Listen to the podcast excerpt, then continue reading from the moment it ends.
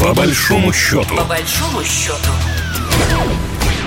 Здравствуйте, в студии Екатерина Шевцова. Это программа «По большому счету», в которой мы обсуждаем самые актуальные экономические новости нашего союзного государства России и Беларуси. Президент Беларуси Александр Лукашенко распорядился 6 октября ввести запрет на повышение цен в стране. Это решение было принято на совещании с экономическим блоком правительства на тему инфляции. Все, кто отвечает за результативность ценовой политики, внимательно выслушали указания президента.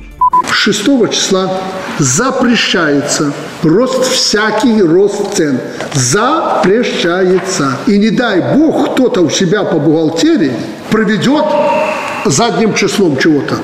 Александр Лукашенко заявил, что по некоторым позициям могут быть исключения. Также он определил круг ответственных и уполномоченных принимать такие решения. Это Министерство антимонопольного регулирования и торговли и главы регионов. За поручением президента будут следить Генпрокуратура и Комитет госконтроля. В случае обнаружения повышения цен Александр Лукашенко приказал немедленно задерживать виновных и возбуждать уголовное дело. Реально ли такое же сдерживание цен у нас, в России? И как запрет на повышение цен в Беларуси выдержит белорусская экономика? Сегодня поговорим об этом. Начнем с российского эксперта. Алексей Зубец у нас на связи, директор Института социально-экономических исследований Финансового университета при правительстве Российской Федерации. Алексей Николаевич, первый вопрос – это применима ли такая ценовая политика сдерживания у нас в России? В России она скорее невозможна. Это как бы политическая воля высшего руководства.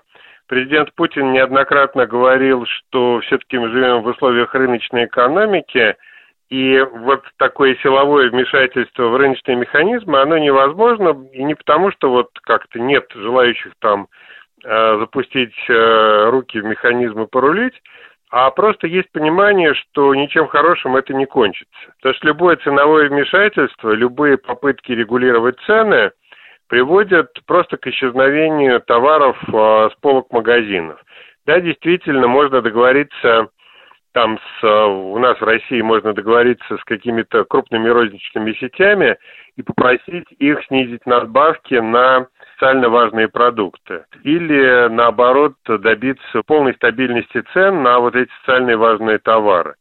Но это небольшая группа товаров, таких как гречка, молоко, масло подсолнечное и так далее. Мы это видели весной этого года. И какое-то время вот такие моратории, добровольно взятые на себя моратории со стороны крупных сетей или продавцов, они работают. Но в любом случае это истории такие штучные и охватывающие небольшие сегменты рынка. На прочие товары в России вот весной цены росли довольно быстро, бодро. Мы получили достаточно высокую инфляцию, которая по итогам года составит не менее 13%, а по некоторым оценкам и выше 15%. Вот за счет как раз весеннего рывка. То есть российское правительство пытается минимизировать свое участие в экономике и переложить, и ответственность, и основной груз принимаемых решений на сети и на продавцов. И вот такие истории, что мы с сегодняшнего дня запрещаем цены поднимать, это невозможно. Потому что понятно, чем это кончится. Это кончится тем, что какое-то количество времени продавцы продукции сумеют выдерживать уровень цен, нынешний уровень цен, за счет сокращения собственной маржи, за счет придавливания цен у производителей и так далее. Но через какое-то время экономика возьмет свое, и себестоимость продукции окажется выше, чем те цены, которые есть в продаже. Да? И маневрировать этими ценами дальше станет невозможно. И результат будет один. Производители и ритейлеры просто элементарно уберут эту продукцию, на которую введены ограничения по ценам, просто уберут ее с полок своих магазинов. Либо перестанут ее просто производить. То есть производство остановится. Так было при советской власти, когда она пыталась манипулировать, ограничивать цены. Так было в других странах, когда вводились моратории на повышение цен. А потом результатом такого непродуманного действия будет скачок цену производителей и ритейлеров, который будет компенсировать недополученные ими прибыль. То есть в определенных пределах на определенное время, да, действительно можно заморозить цены и дождаться, пока вот у продавцов и производителей не будет исчерпан резерв по стоимости. То есть понятно, что есть маржа бизнеса, есть какие-то возможности по снижению себестоимости, ну и так далее. Но эти возможности будут рано или поздно исчерпаны. И потом надо же понимать, что производитель, поставленный в условия нормирования цен, будет искать возможности снижения себестоимости. А снижение себестоимости – это переход на менее качественное сырье, более низкие стандарты качества производства, ну и так далее, что неизбежно отразится на качестве продукции. То есть до того момента, как вот исчерпаны какие-то резервы у бизнеса, да, действительно можно на него давить. Но как только он видит, что производство продукции для него нерентабельно, ну, начинаются проблемы. Что касается Белоруссии, то вот плановая белорусская экономика, такая дирижерская, да, под руководством одного человека, действительно она достаточно эффективна.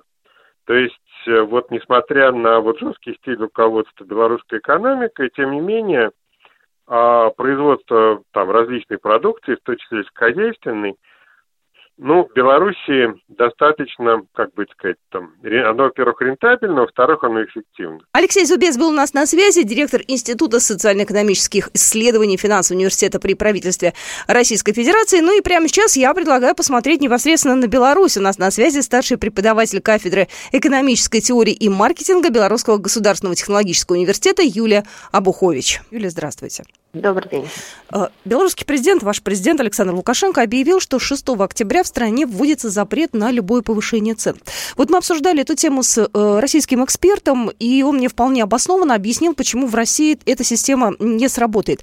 Как это планируется реализовать в Беларуси, и, насколько я знаю, уже какие-то были вроде даже и нарушения? Да, у нас такое есть. Дело в том, что наши предприниматели на волне очередного введения пакета санкций, в том числе и нашему стратегическому партнеру Российской Федерации, заложили риски, опасаясь, что курс валюты достаточно значительно изменится, и они могут понести потенциальные убытки.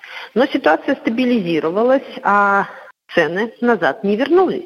Мы задаемся, в том числе президент задался вопросом, на каком основании это произошло, потому что действительно ситуация стабильна, рисков никаких нет, все работают в штатном режиме. Прежде всего, от того, что происходит, страдают рядовые потребители, потому что мы можем понять, что если увеличиваются цены, но доход, вот эти сверхприбыли идут в доход производителям, это одно. И если при этом повышается заработная плата, растут реальные доходы населения, которое сможет позволить ему купить эти товары и услуги. Но складывается, оказывается, другая ситуация. Все доходы от увеличения цен идут в торговлю. То есть элемент, который является посредником, который зарабатывает именно на успешной продаже товаров и услуг. Поэтому вот наше правительство и президент в том числе задались вопросом, на каком основании все это происходит, и были вынуждены пока применить такое жесткое решение о недопущении повышения цен. Да, сейчас ведется мониторинг, и обнаруживается, что есть необоснованное повышение цен, причем несколько раз, особенно это касается овощной и плодоовощной продукции. Когда мы говорим о заморозке цен, это касается только продуктов питания или касается вообще всего рынка? Там и одежда, и техника, все. Это касается всего, где были необоснованные подняты цены. Дело в том, что на продуктах питания они видны. Сразу, гораздо быстрее мы можем увидеть, потому что продукты питания мы покупаем ежедневно, и, соответственно, даже рядовой потребитель может мониторить о том, что происходит увеличение цен. А на все более дорогие, так называемые товары предварительного выбора, это заметить чуть сложнее. Но, тем не менее, мониторинг будет проводиться по всем группам товаров, и в случае необоснованного возвышения будет приниматься решение. Да. До какого момента? Я так понимаю, что до конца года, да, это сдерживание? Дело в том, что по решению президента у нас вообще, видимо, отменят такое понятие, как социально значимые и не социально значимые товары. То есть такого деления уже не будет, хотя у нас давно достаточно долго это держалось для того, чтобы основные, допустим, продукты питания могли позволить себе и людям с меньшим достатком, в том числе пенсионеры, малообеспеченные, социально уязвимые какие-то слои населения. Вот. До конца года будет проводиться мониторинг. Дело в том, что мы не можем говорить, что это вот у нас какое-то моментальное решение. У нас так было всегда. Цены у нас контролировали постоянно. То есть Министерство антимонопольного регулирования и торговли проводит такие мониторинги постоянно, указывает производителям на то, что цены недопустимы, там, превышают какие-то определенные пороги. Но говорю, что сейчас сложилась ситуация, когда вдруг цены вообще вышли из-под контроля, видимо, не успевали отследить, что есть варианты нарушений. Так что до конца года я не думаю, что это будет до конца года. Это будет постоянный мониторинг. Юлия Абухович была у нас только что на связи, старший преподаватель кафедры экономической теории и маркетинга Белорусского государственного технологического университета. А это была программа «По большому счету». С вами была Екатерина Шевцова. До свидания. Программа произведена по заказу телерадиовещательной организации Союзного государства. По большому счету.